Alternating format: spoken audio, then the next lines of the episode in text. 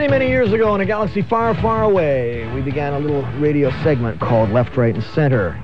And on the first edition of that program, we invited two gentlemen to join us who uh, were both outspoken in their political views, both, both very articulate, and who over the ensuing years uh, uh, came to be very popular on the program.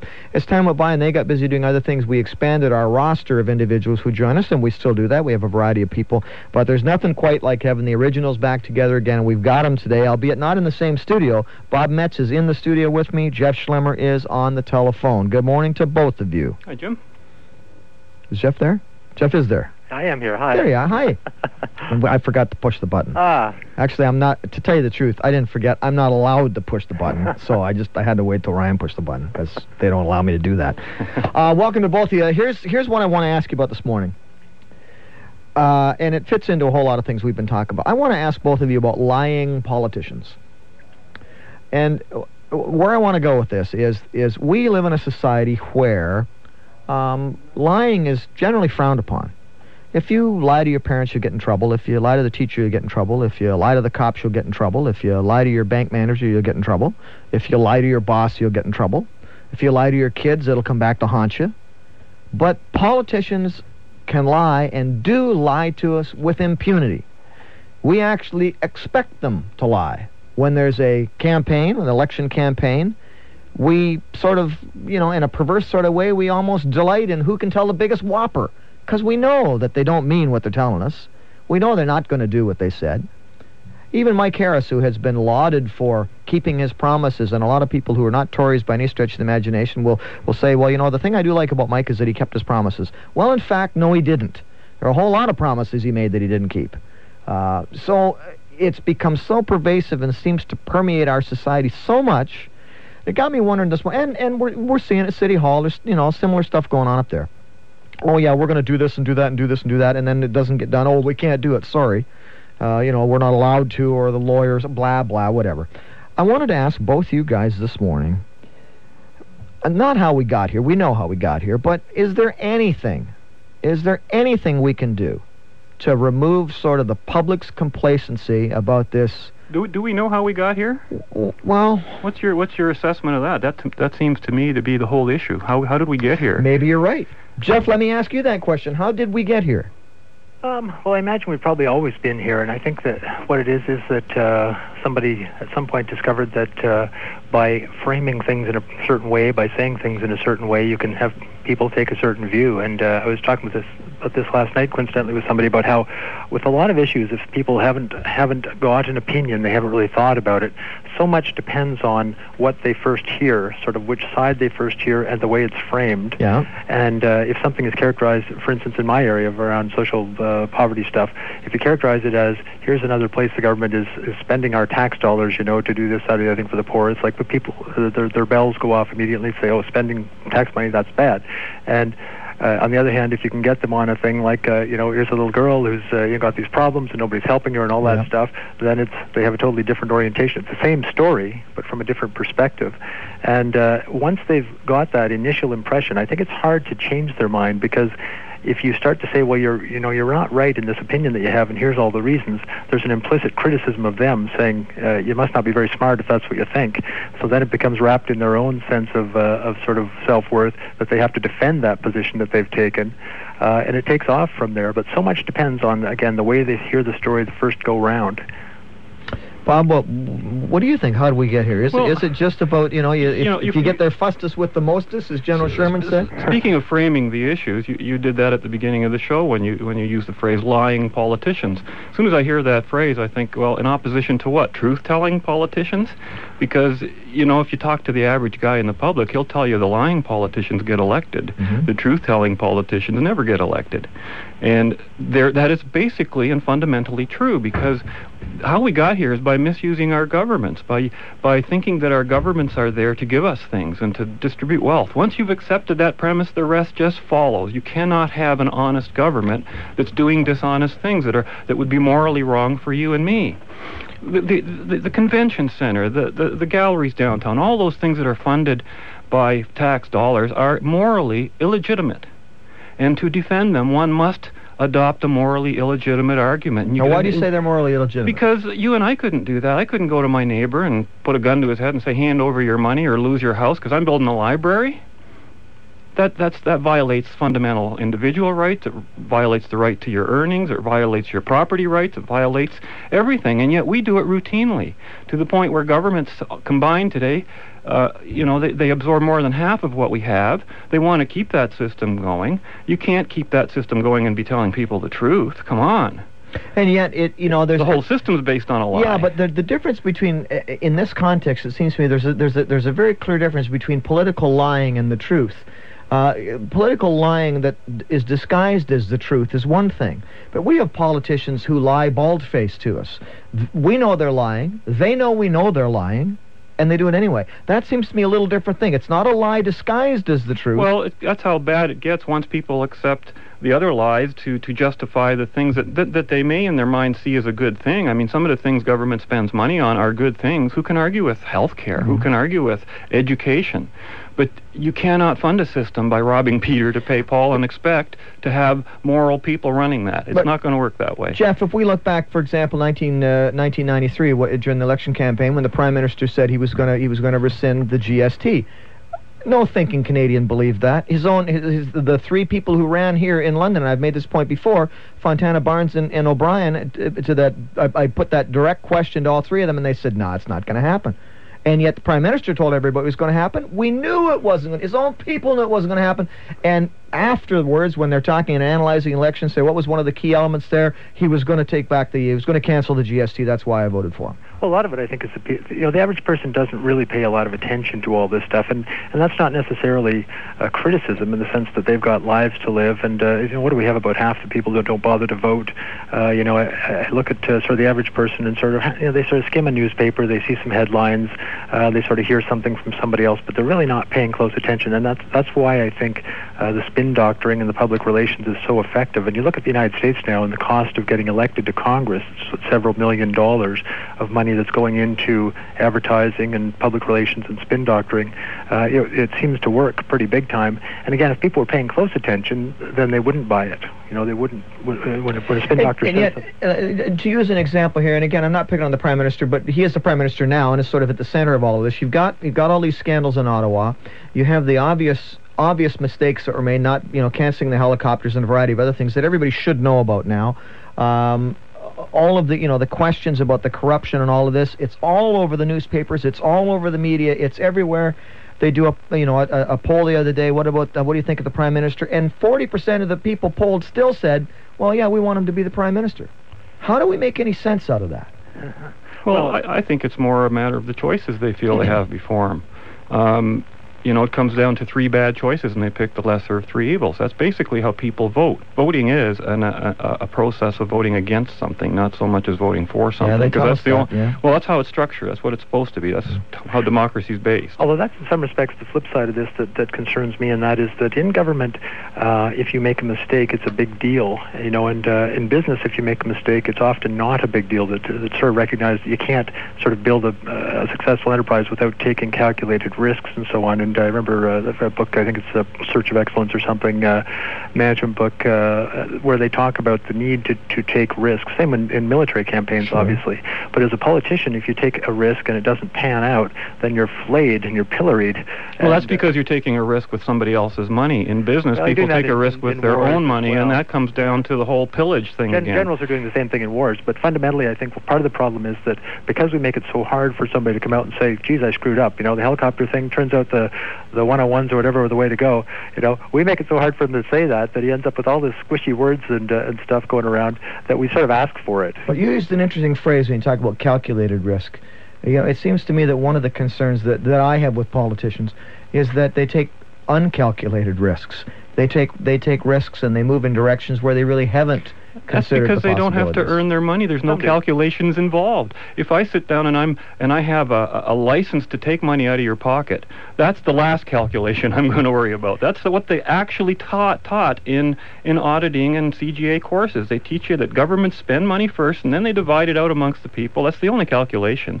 Any business that ran that way would be bankrupt tomorrow. Well, the other way that it that plays out is that, and I see this with the stuff in Quebec right now, the uh, the scandals around uh, hi- half million dollars for a report that they can't find and so on, is that uh, the inex- inevitable knee-jerk reaction to that is that the next thing you know is that everything is just tied up 55 ways from Sunday with red tape, and you can't get anything done. And, and I see that all the time in my work, where uh, you know, in uh, in areas where uh, anti-poverty stuff, for instance, if you want to try and get some money to, uh, for instance, build some low-income housing, the paperwork now is just unbelievable. And, and again, you look at business and think business. Well, you're talking about second. getting money from government, eh, Jeff? Well, again, I should. I, I would like there to be two thousand times more paperwork. Sure. You know that. That's the only protection I have against people grabbing my money. Well, again, they're, they're grabbing your money to do the paperwork and fill out tons and tons of forms that could filed away in a basement somewhere. And again, if Walmart operated like that, you'd be paying three times as much for your products. Good point. It, it, it flips it- one way and then it flips the other way. And uh, fundamentally, I think there is this question about we we need to give politicians the latitude to come out and say, look, I did my best. You know, I think I'm a smart person. I think I had competent people here, but this really didn't pan out. And we're going to go back and and look at it and figure out where it went wrong and try and learn from that and so on. But we really don't allow politicians that latitude. If they don't do something they said they're going to do, like the GST, and it turns out maybe it just wasn't doable, they'll never hear the end of it. You know, uh, But they have heard the end of it. It doesn't seem to be hurting anybody. The prime minister for eight or nine years uh, led the polls at record record levels, record numbers, in spite of the fact that he told a bald-faced lie about the one of the one of the, if not the major issue in the election. And remember, the GST Yeah, is well- not the issue; it's the lie that's the issue. Yeah, but again, uh, what do you do about that? Again, if it I don't know. If it turns out that it wasn't the right thing to do, do you go ahead and do it anyway just because he said he was going to do it? Yeah, but did he? Uh, uh, are you suggesting that he didn't know before the election that it wasn't the right thing to do? Well, who knows? I, Well, uh, remember, more people vote against John Chrétien than for him, but we have a, a democratic system that says the largest minority wins. So that's that's why he's in there, Yeah, one last two last time with what 41 percent Mhm. uh, of the popular vote. which is still considered high. We do have to pause for a moment. We'll be back. Jeff Schlemmer and Bob Metz with us, the original and yet to be equaled on left, right, and center. Stay with us. This is Talk of the Town, where interesting people talk and London listens. With us this morning on the telephone, he's on. We don't even know where he is. He could be anywhere. He could be sunning Toronto. himself in Toronto. Yeah, I'm looking out on the city hall right now. Really? Big was- smoke, tell you. I was gonna, you know, say say it could be in Hawaii or give you give you the benefit of the doubt there, some some exotic locale. I heard it was raining there. Is it? In Toronto? Yeah. Uh, it's pretty gray. Yeah. Yeah, it's not a place you want to be. You want to be in London. I don't want to be, don't want to be in Toronto at the best of times. Uh, Jeff Schlemmer with us on the phone in Toronto. Bob Metz with us in the studio today on Left, Right, and Center. We're talking about lying politicians, and as Bob said earlier, well, what's the alternative? Truth-telling politicians? I had a, a very prominent local politician tell me one day, because I went on the air and said, you know what I want to hear? I want to hear a politician tell me the truth. Even if I don't like it, I'm going to vote for that guy. I want a guy to tell me the truth about what's going on. And this fellow phoned me and said, you know, if I told you the truth, you wouldn't vote for me, and neither would anybody else. Can't get elected telling the truth because people don't want to hear the truth. Well, what was Churchill's line about that? He said the truth is uh, so precious that it has to be guarded by a bodyguard of lies. yeah, he certainly told a lot of bad news in his days, but he sure covered up a lot too. yeah, no, it's very, it's very true. But we're not. Tech, I'm not talking necessarily about bad news. I'm just talking about things in general. And I come You know, back, come back to where we started. I come back to where we started. Our whole society, in our whole society, lying is looked upon as being a negative thing. Virtually our whole society. I mean, there's no place where we where we look at the situation and say, "Oh, lying is good," unless it's perhaps those little white lies to, you know, save people hurting people's feelings and that sort of thing. But other than that, lies, you know, d- deliberate deceit is taken to be a very negative social characteristic. Well, I would say a lie that harms someone. Okay, uh, and I'll go along with that.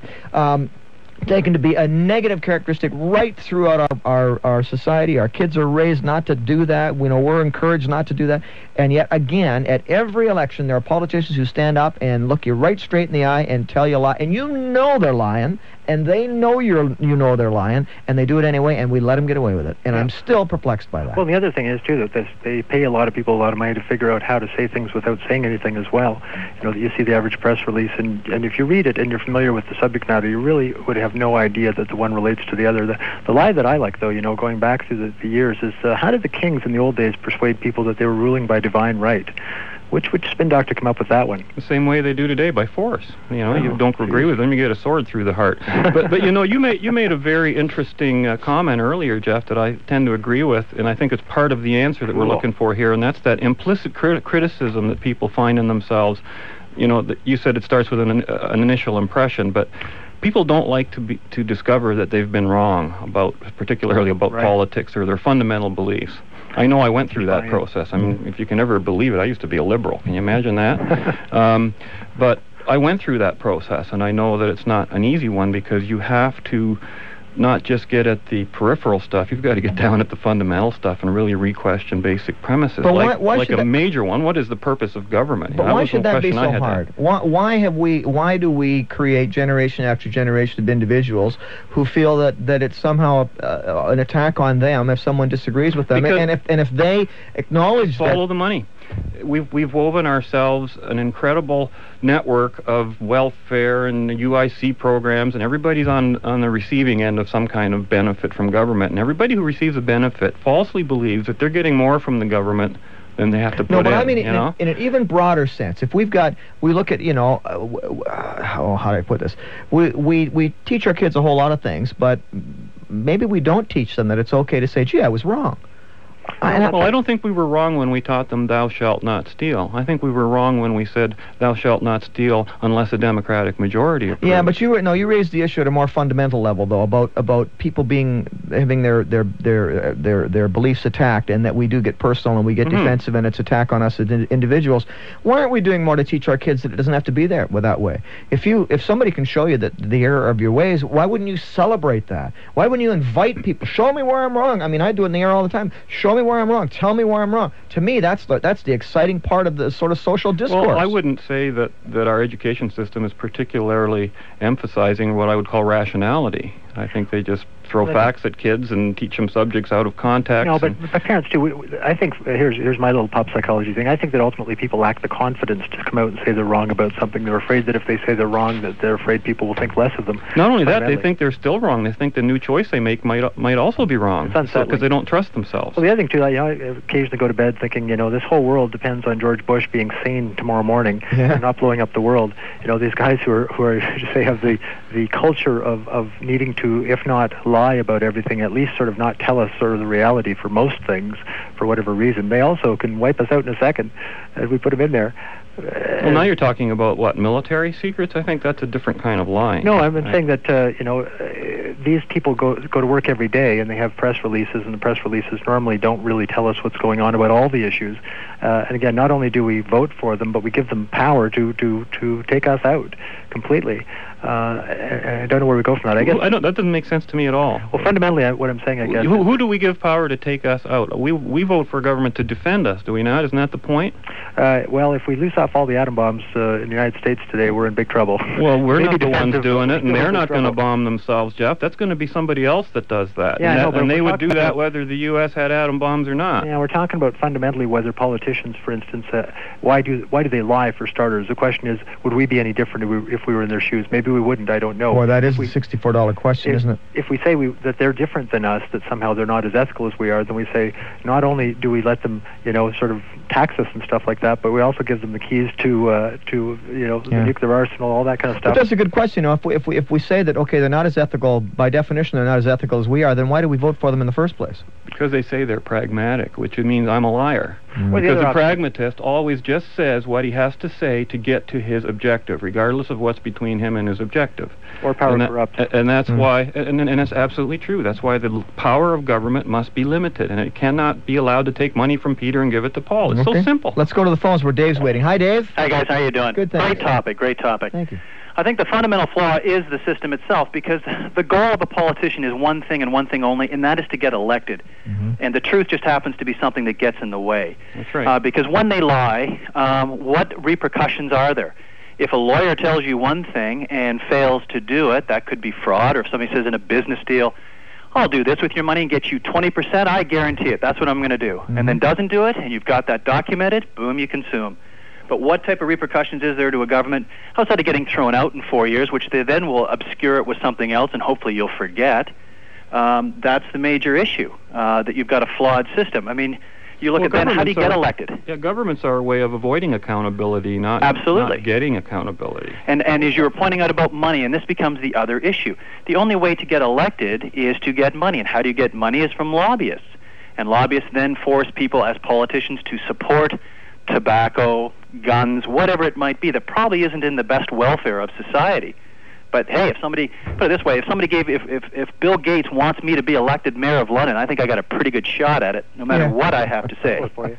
You know, and so therefore, you just look at the system, and it's about getting money. And then when it came back to the GST, don't think that John Chrétien's people didn't sit back and say, "Okay, helicopters, big issue. GST. It doesn't matter what we do." And we, if we, and we screwed up on both. We lied on the GST, screwed up on the helicopters. Dave, you just brought up two examples: tobacco and guns. What what are you suggesting the government should do about tobacco and guns? Well, I'm just saying, you know, I'm not saying I have any great suggestion. It's just that they come out and say it's bad, but then they're happy to collect the tax money from Uh-huh. it, the burden on the healthcare system. Yeah. And and so, but the problem is you you'll never get it done. I mean, you look at what's gone on with the t- tragedy of 911, and now it's all coming out about how the FAA lobbyists fought on behalf of the airlines not to secure cockpit doors. This is nothing new. But did the welfare of the people be protected? No. And isn't that what the government's supposed to do? Yes. Yeah. But it's where money comes in. And so it's a leaky boat because the system is fundamentally flawed. Ross Perot was never going to be elected in the United States. Why? Because he didn't owe anybody anything. He'd be too dangerous. Dave, appreciate your call. Thank you. Thank you, sir. Interesting story in the uh, in the in the post today about, uh, and I'd like to get find out what you guys think about this. This is not exactly the same issue, but I think it's related. Uh, a, a fancy dinner for Brian Tobin. The price of admission seventy-five thousand dollars from uh, seafood executives. Um, uh, to contribute supposedly to his leadership campaign. Now, does that trouble either of you? I know it troubles Bob. Does it trouble you, Jeff? Yeah, it does big time. And, and again, I think that uh, often we look to the United States as a model of where we're going, and uh, and that's where we're going is uh, is getting this big money things in. And I look at the liberal dinners that we have, and uh, locally we even have them the the five hundred dollar a plate Mhm. dinners and so on, and uh, it, it concerns me a lot. I just Well, think it's totally anti-democratic. The price of the plate doesn't bother me. I don't mind political parties raising money, and all No, but more it's question power to them. It's what they do with their policies that bothers me. All I care about is what what are my taxes and what are my freedoms. You're going to take my freedom away, I'm against you. You're going to raise my taxes, I'm against you. What goes on behind closed doors, Yeah, I shouldn't even have to care Fundamentally, about. businesses, businesses have an obligation not to spend money that doesn't serve the interest of their business. They have an obligation to their shareholders not to waste money. If they're spending seventy-five thousand dollars, they're expecting a return. Well, listen, one of the reasons, for example- from those politicians. Yeah, tell that to Eleanor Clitheroe about her, her yacht Wow. sponsored by Hydro One. the that problem that was that whole beauty. story, you know, is that you look through the whole thing. By the way, she's a graduate of Western Law School of '78. I'm so proud. Yeah. But nowhere in the coverage did it say anywhere if she's single. That's what I need to know. I'll tell you. Yeah, that car allowance ain't that, eh, Jeff? She could buy a nice one for you too. tell you. Oh, gee. Uh, we we uh, we're talking uh, this morning with Jeff Schlemmer and Bob Metz, and we've been talking about lying politicians, and and uh, we're not uh, talking about anybody in particular. We're not throwing stones at anybody in particular. We're talking about this this sort of acceptance in our society that come election time, they're all going to lie to us. And uh, basically, we, uh, which is not the problem. I don't have a problem with them lying. They can lie all they want, but they're not accountable. For, they're never held accountable for the lies. We don't. We, and that includes me. We don't hold them accountable. And uh, we're just trying to get to the well, bottom we are of why the ones that that is. are accountable. It's a democracy, remember? We keep putting them in there. We keep wanting things, and we keep believing that they can give us something for nothing. And there's the whole the whole ball game in a nutshell. Do you think that's how they get elected is by offering us something for nothing? Absolutely. They don't they don't promise to protect our rights. Otherwise, we wouldn't have things like smoking bylaws in this city. People have freedom of association. We our city council spends all this time on money on something that is absolutely nobody's business. Nobody's business. I thought it was interesting. Uh, one of the things, speaking of truth in, in politics, in uh, in the election in '93, when Kim Campbell made the comment that an election campaign, it's something to this effect: an election campaign is no place to discuss Policy, I uh, think. policy. No, it's And too it- late by then. well, By exactly. you She was, but she was exactly. Yeah. I think she was She was exactly right. right. And she told the truth, and she paid the And price she, for it. she got pilloried for it. Yep. The media crucified her for saying that. I say it all the time. I, ta- I, ta- I, I give it in speeches. I say the time you that, that you have to lobby is between elections. But how do you how do you how does the media pull back from that and do editorials instead saying "good on ya" for telling the truth? Well, they don't. The media is, is, is implicit in, complicit in the whole thing. I mean, they, they're just basically arms of various political interests and parties. And that's what all that's what all the media are, and you have to look at them that way. Once you look at them that way, they still have an, obje- an objective purpose. You know, like I don't not read the Star because it's quote left wing. I think it's one of the better papers. Fundamentally, But- again, it's a much better headline to say Prime Minister screws up than to say Prime Minister did something good. And fortunately, we buy papers that have bad news on the headline, so you know it comes back to us. You know, we buy the product Yeah. because Right. it's salacious or whatever. Uh, I don't know. People are so complicated. I don't know where to start. I'd like to know, and I should ask Paul Burton this: how many papers they sell at the newsstands versus how many are delivered home? Because I don't buy the paper at home because of today's headline. It comes anyway, whatever the headline is, whether it's good, bad, or indifferent. I must Yeah. remember to ask him about that. Well, and the whole impulse purchase thing, you know, what is it? Which which headlines are the ones that sell the most issues? I'd, I'd be very interested in that, you know. Uh, and it is the big type, you know. Uh, but unfortunately, there, there's we crave uh, sort of surprising stories. We crave stories that are that are dramatic and so on. And usually, the bad news ones are those stories. Well, that's basically what news is. Eh? Yeah, Jeff, we're going to go back to our original format in the program. We're going to give you uh, 30 seconds for your final thoughts. Okay, well, my final thought is that uh, I think that uh, human beings are complicated creatures, and uh, that uh, I think I want to go back and do a degree in psychology to try and figure out what it is that influences us and why PR works so well and why spin works so well, and that even though we do know we're being lied to, we we don't change it. We don't seem to mind, uh, you know, whether whether it's implicit in leadership that you have to sort of tell the white lies and say we're doing really well even though we know you're not, like the way you encourage a little kid who's trying to learn to skate. I don't know, uh, but it's it's so complicated. Uh, one day I hope somebody figures it out. In the meantime, I fear for us. And Bob, last word to you. Well, I figured it out for you, Jeff. People are not complicated. They all act in their own self-interest. And what seems to be complex is the fact that each individual has different interests, and therefore, when you try to create a single body to uh, encompass everyone's single or individual interests, it's not a possibility. You can only pick one or two out of the group, and therefore you end up being a power broker and giving that group more rights than the rest of the group. The only way everyone should be, you know, leave it to freedom of choice. I mean, you know, if you want to give to a charity, give to a charity. If you want to support a, a, a hockey arena, support it with your own money, but don't use tax dollars because that's where all this lying politician stuff gets started. Gentlemen, thank you both for joining us. A very instructive half hour for me, and I'm sure for our listeners too. Thanks, Jeff. Thanks, Jim. Take care. Safe Thanks, trip Jeff. home again, and thank you, Bob. Uh, Bob Metz and Jeff Schlemmer with us today on Left, Right, and Center.